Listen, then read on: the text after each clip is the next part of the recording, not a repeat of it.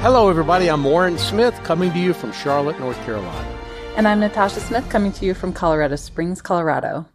We'd like to welcome you to the Ministry Watch podcast. Each week, Ministry Watch brings you news about Christian ministries as well as the latest in charity and philanthropy, news that we examine from a Christian worldview perspective. On today's program, there's a generation gap among evangelical givers. We'll take a closer look at a new survey of evangelicals.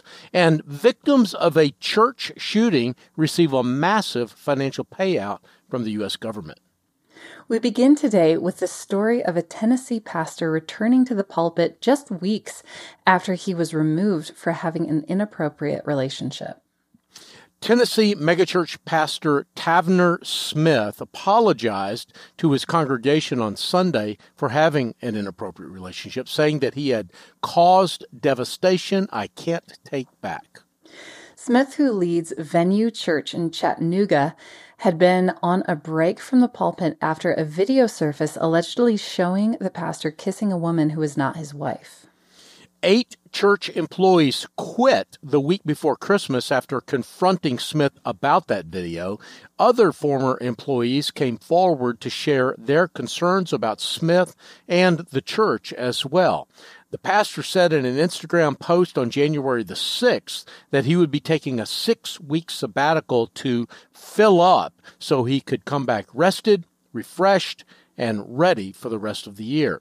I love you, he wrote and I'll see you in February. Warren Ministry Watch has been covering this story for the past couple of months, and I'm wondering if there are any lessons that pastors and ministry leaders can learn from the situation. Well, there sure are. And I think the main one is this don't do what Tavner Smith and his church have done. First of all, Smith and his wife Danielle began the divorce process back in May of 2021, 10 months ago now. That should have been the latest date that the church asked him to take a break from leadership. But he remained in the pulpit for seven months after that, taking a very short leave of absence only after a video of him kissing another woman, a woman not his wife, he was still married at the time, posted on Facebook. This situation is a plain example of a pastor behaving badly and the church elders not taking appropriate action even when they had clear cause to do so. And the fact that he is back just six weeks later, that he has the ability to come back, that the elders of the church allowed him to come back, well, that's just further evidence that the problem here is not just Tavner Smith's problem, but the structure and leadership of the church itself. What do you mean by the structure and leadership of the church? Well, it's something that we see a lot in uh, large non denominational megachurches. There's no real accountability for the pastor. He can do whatever he wants, and there's no standard of behavior to hold him to. Now, I know a lot of listeners are probably saying, wait a minute. Yes, there are in most churches some sort of behavioral standards. Well, the church might say that they have standards for a pastor's behavior, but if there's no one to enforce those standards, if there's not denominational oversight, or if elders can't or won't act, that's the same as having no standards at all. Our next story involves another megachurch pastor, this one facing charges of plagiarism. Yeah, former vice president at the Masters University and Seminary out in California is a man named Dennis Swanson. He has accused John MacArthur of plagiarism in a series of tweets that he posted last weekend, alleging that a book chapter Swanson wrote was attributed to the school's former president in later editions. Swanson, who is former vice president for library accreditation and operations at the Masters University, tweeted that John MacArthur steals chapters from people.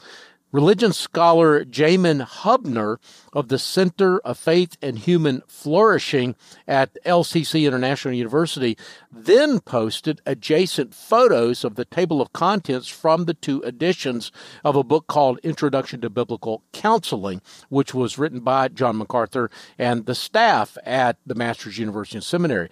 They showed identically titled chapters, one called Frequently Asked Questions About Biblical Counseling from the 1994 edition that said Swanson was editor, and the one that was published in 2005 credited MacArthur and another staff person named Wayne Mack. Now, Hubner concluded this I've edited academic journals, edited symposia, this is plagiarism. It's actually worse because it's the republication of an entire chapter under someone else's name.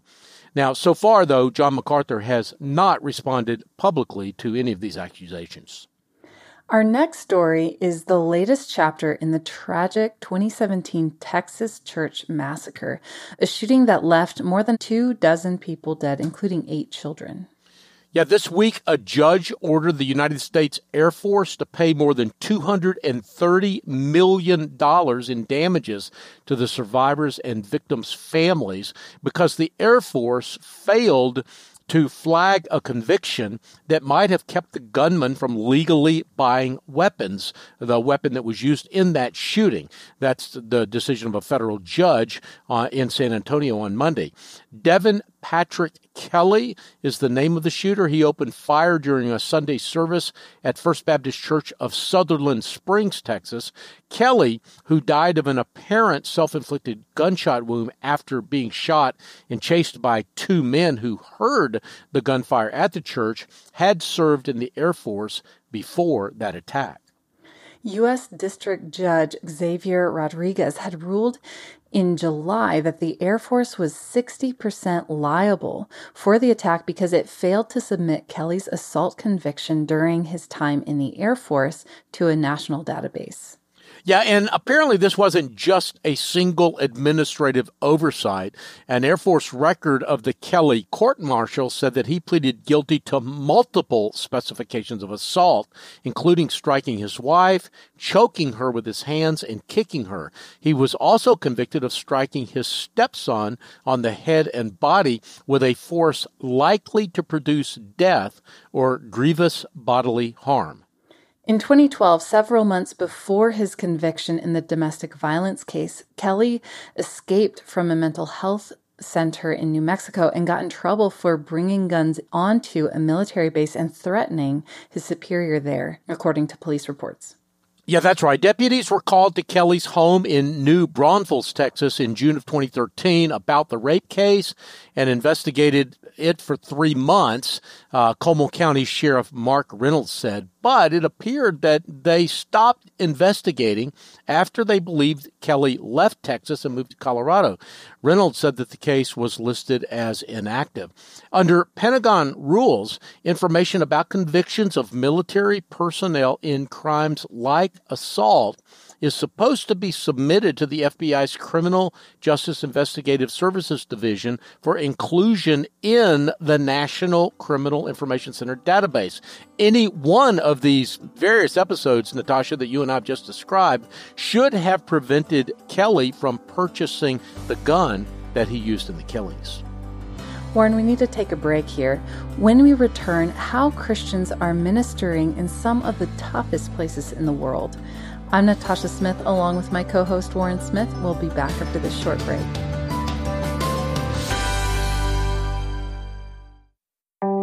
Hello, everyone. I'm Brittany with Save the Storks. Save the Storks is a pro life ministry passionate about inspiring the world to reimagine the pro life movement by serving and valuing every life. Save the Storks partners with pregnancy centers all across the U.S. to own and operate a stork bus to offer free ultrasounds and pregnancy tests to women in unplanned pregnancies. Stork buses park near college campuses, abortion clinics, shopping centers, and serve rural communities that lack medical care.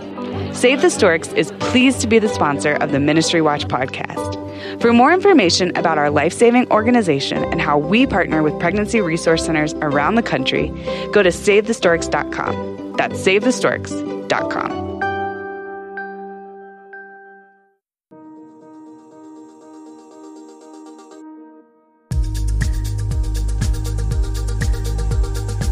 Welcome back. I'm Natasha Smith, along with my co host Warren Smith, and you're listening to the Ministry Watch podcast. Up next, the story of how the humanitarian group Unto is helping people in some of the most dangerous places in the world. Yeah, Unto is a ministry of Cru, formerly known as Campus Crusade for Christ and still known to many by that name. Uh, they provide humanitarian aid around the world in an effort to relieve suffering, restore dignity, and reveal hope. They recently sent a fundraising email to supporters seeking contributions to help those in 11 tough places. The email communicated a sense of urgency, saying funds to distribute critical supplies in 13 large containers were needed by March 1st. And I've got to admit, Natasha, that when I get emails like that, which essentially say, send money now or there will be dire consequences, I sometimes get a little suspicious. So we asked one of our reporters, Kim Roberts, to fact check this fundraising email to see what the deal was. What did she find? Well, we found that it appears to be pretty legitimate. Uh, depending upon the situation, donations will provide a combination of meals, water filters, tarps for shelter, hygiene items, and school supplies. That's according to Unto Executive Vice President Michelle Oni. She uh, told Kim that in a Ministry Watch interview. Supply chain issues haven't just affected Americans. Yeah, that's right. Oni said that COVID 19 and other global factors have increased the difficulty to acquire needed supplies to assist in humanitarian missions like this. Did Ministry Watch ask what countries the supplies would be distributed in? Well, we did, and Oni uh, said that they will go to countries in Latin America and Africa, including Guatemala, uh, Malawi, Zambia, and Zimbabwe. She declined to name two of the countries, saying that they were completely closed to the gospel, and others were at high risk uh, for our in country partners. Therefore, we won't name them either. The safety of many, including our partners and beneficiaries, depends on our discretion, she said. Now, Warren, you've expressed concern in the past about ministries who use security issues as an excuse for lack of transparency. Do you worry about that in this case? Well, I don't worry, I think. I don't think uh, that would exactly be the right word, but I do remain concerned uh, anytime a ministry fails to fully disclose where donor money is going and how it is being used. I understand, for example, that identifying individuals by name and location in some countries could put those people at risk. But just as often, a public profile might actually protect those people from retribution. Uh, knowing who they are sometimes helps them rather than hurts them. My advice to ministries who work in closed countries is to work directly with a small number of high capacity donors for this work. Disclose to them what you are doing so that there is some transparency and accountability. But if you're going to make your work in closed countries a part of your mass fundraising efforts, uh, you should disclose where the money's going. I know this is a controversial idea, and I realize that there are exceptions to this rule, but we've seen too many abuses in fundraising, especially in recent years, for so called emergency efforts in closed countries. Or our next story is one of those stories that I know a lot of our readers and listeners don't like hearing about. Uh, it's a story of sexual abuse. But this one is one that you think is important for us to face and understand. Yeah, yeah, I really do. And here are some of the basic facts first. Uh, a former pastor and missionary from Georgia has pleaded guilty to engaging in illicit sexual conduct in a foreign place. He was a missionary in Uganda with the Orthodox Presbyterian Church. While there and serving as a missionary for that denomination, he assaulted a girl under his care while doing missionary work. The man's name is Eric Tuininga. He's 40 years old, 44 years old rather, from Milledgeville, Georgia, and he pleaded guilty on February 2nd and was taken into custody and he awaits sentencing, which will happen on May the 3rd. According to court records, uh, Tuininga admitted to having sex with Ugandan female minors, some as young as 14 years old.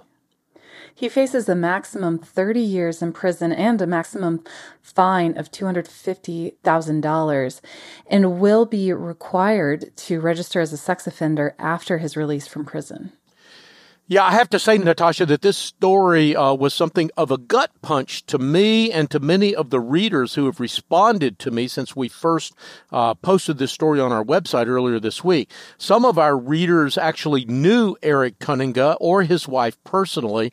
I know many uh, people in the OPC, Orthodox Presbyterian Church denomination, including some in leadership roles, and they've responded to me with expressions of grief and horror. Um, And his wife have nine children, and at least two of them were adopted from Uganda. So this terrible event has torn apart a large family. It's torn apart a church community. And I should also mention that the OPC, the Orthodox Presbyterian Church, is a theologically conservative, uh, Bible believing uh, denomination, though it is small. It has only about 30,000 members in about 300 churches around the country but it was founded by J. Gresham Machen, who has many admirers as a theologian even today, and such prominent leaders as uh, Greg Bahnsen, R.J. Rushdoony, and Carl Trueman were or are OPC pastors. So uh, the work of that denomination, though small, has had wide influence within evangelicalism. So, what can we learn from this experience? Well, first of all, it's worth reiterating that a family has been really torn apart here. So we should pray for this family and for the denomination. Secondly, while sound theology is important, and the OPC, I would say, probably fits into that category of having sound theology, uh, and very few scandals of this kind, there's still no substitute for transparency and accountability among church leaders, uh, even in the disclosing of this kind of information. Well, Warren, we're going to take another break here. When we return, our weekly lightning round of ministry news. I'm Natasha Smith with my co host Warren Smith. More in a moment. Hello, everyone. I'm Brittany with Save the Storks. Save the Storks is a pro life ministry passionate about inspiring the world to reimagine the pro life movement by serving and valuing every life. Save the Storks partners with pregnancy centers all across the U.S. to own and operate a stork bus to offer free ultrasounds and pregnancy tests to women in unplanned pregnancies. Stork buses park near college campuses, abortion clinics, shopping centers, and serve rural communities that lack medical care. Save the Storks is pleased to be the sponsor of the Ministry Watch podcast. For more information about our life saving organization and how we partner with pregnancy resource centers around the country, go to SaveTheStorks.com. That's SaveTheStorks.com.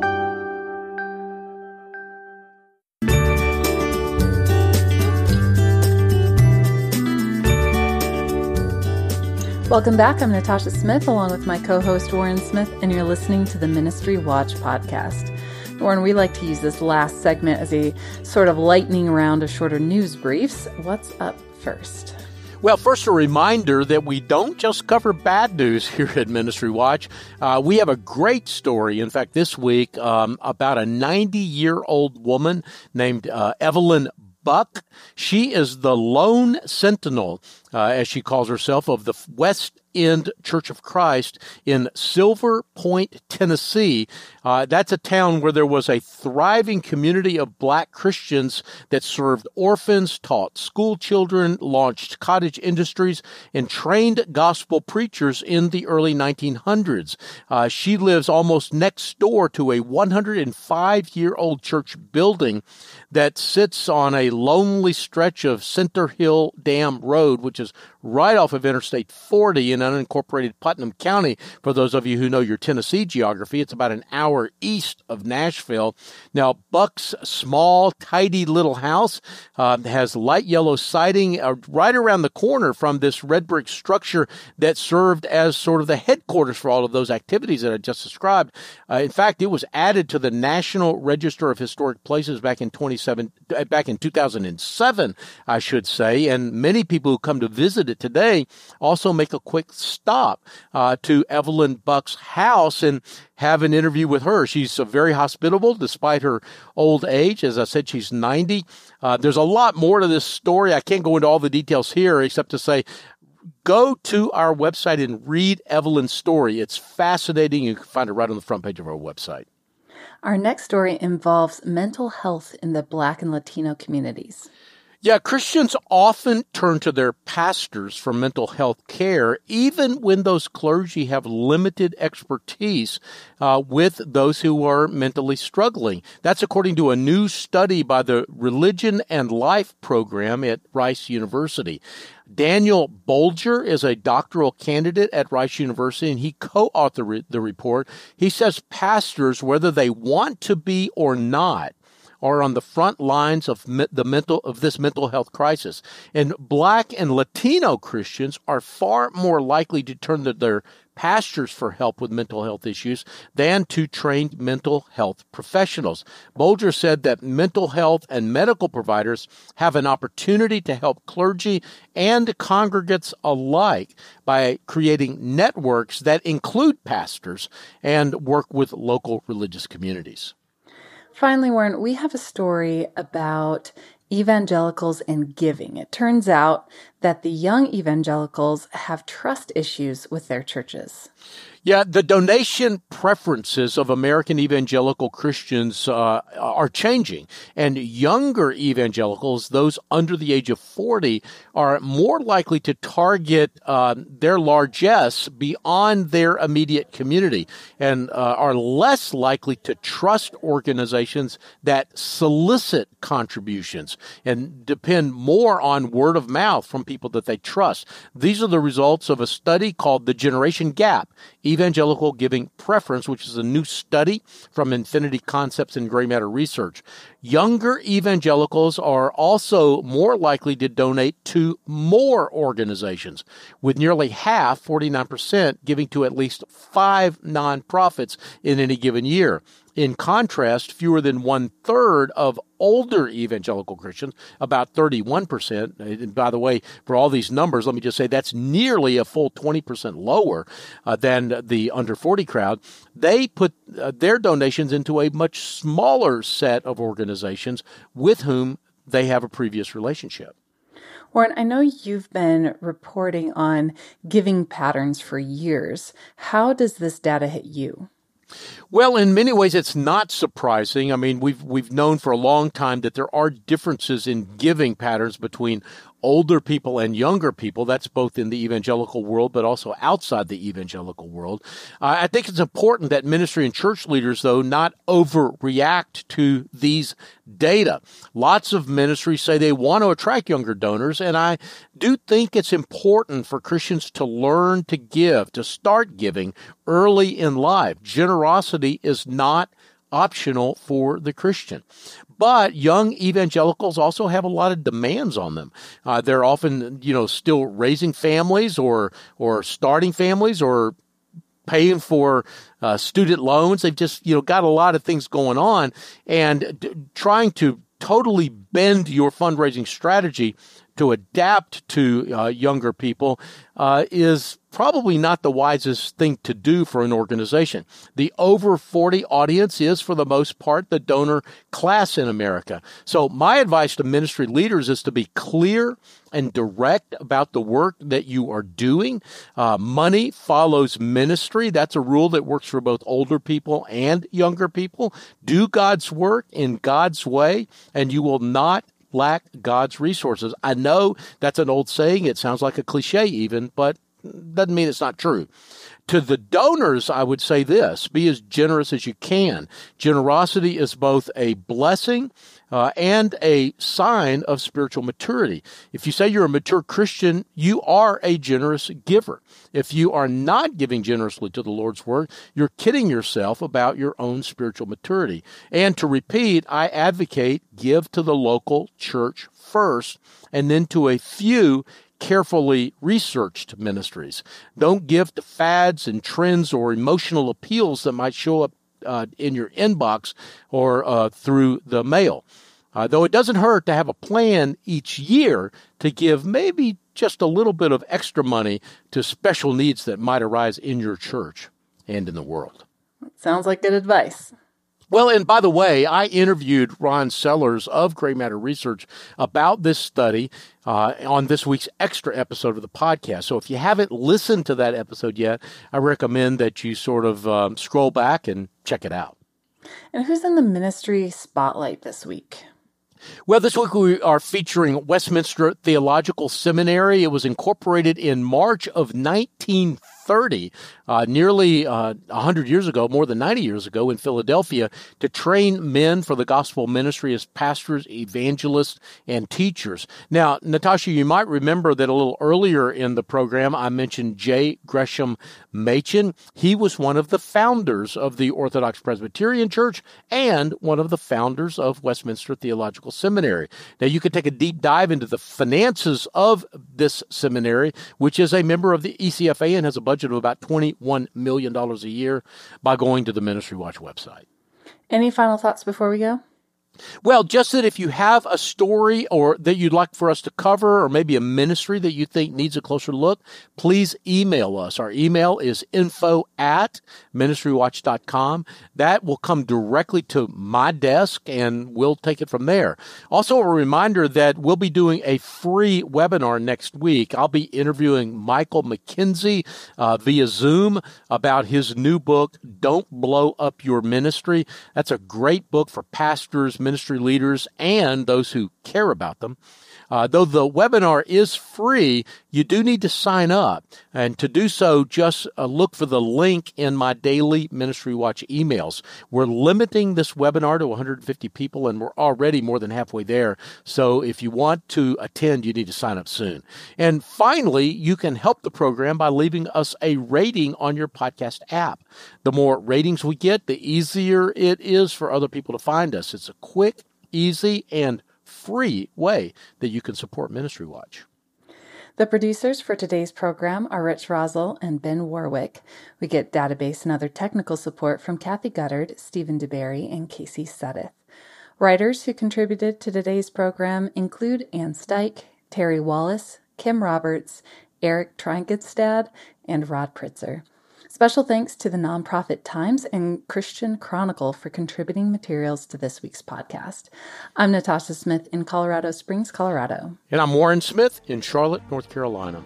You've been listening to the Ministry Watch podcast. Until next time, may God bless you.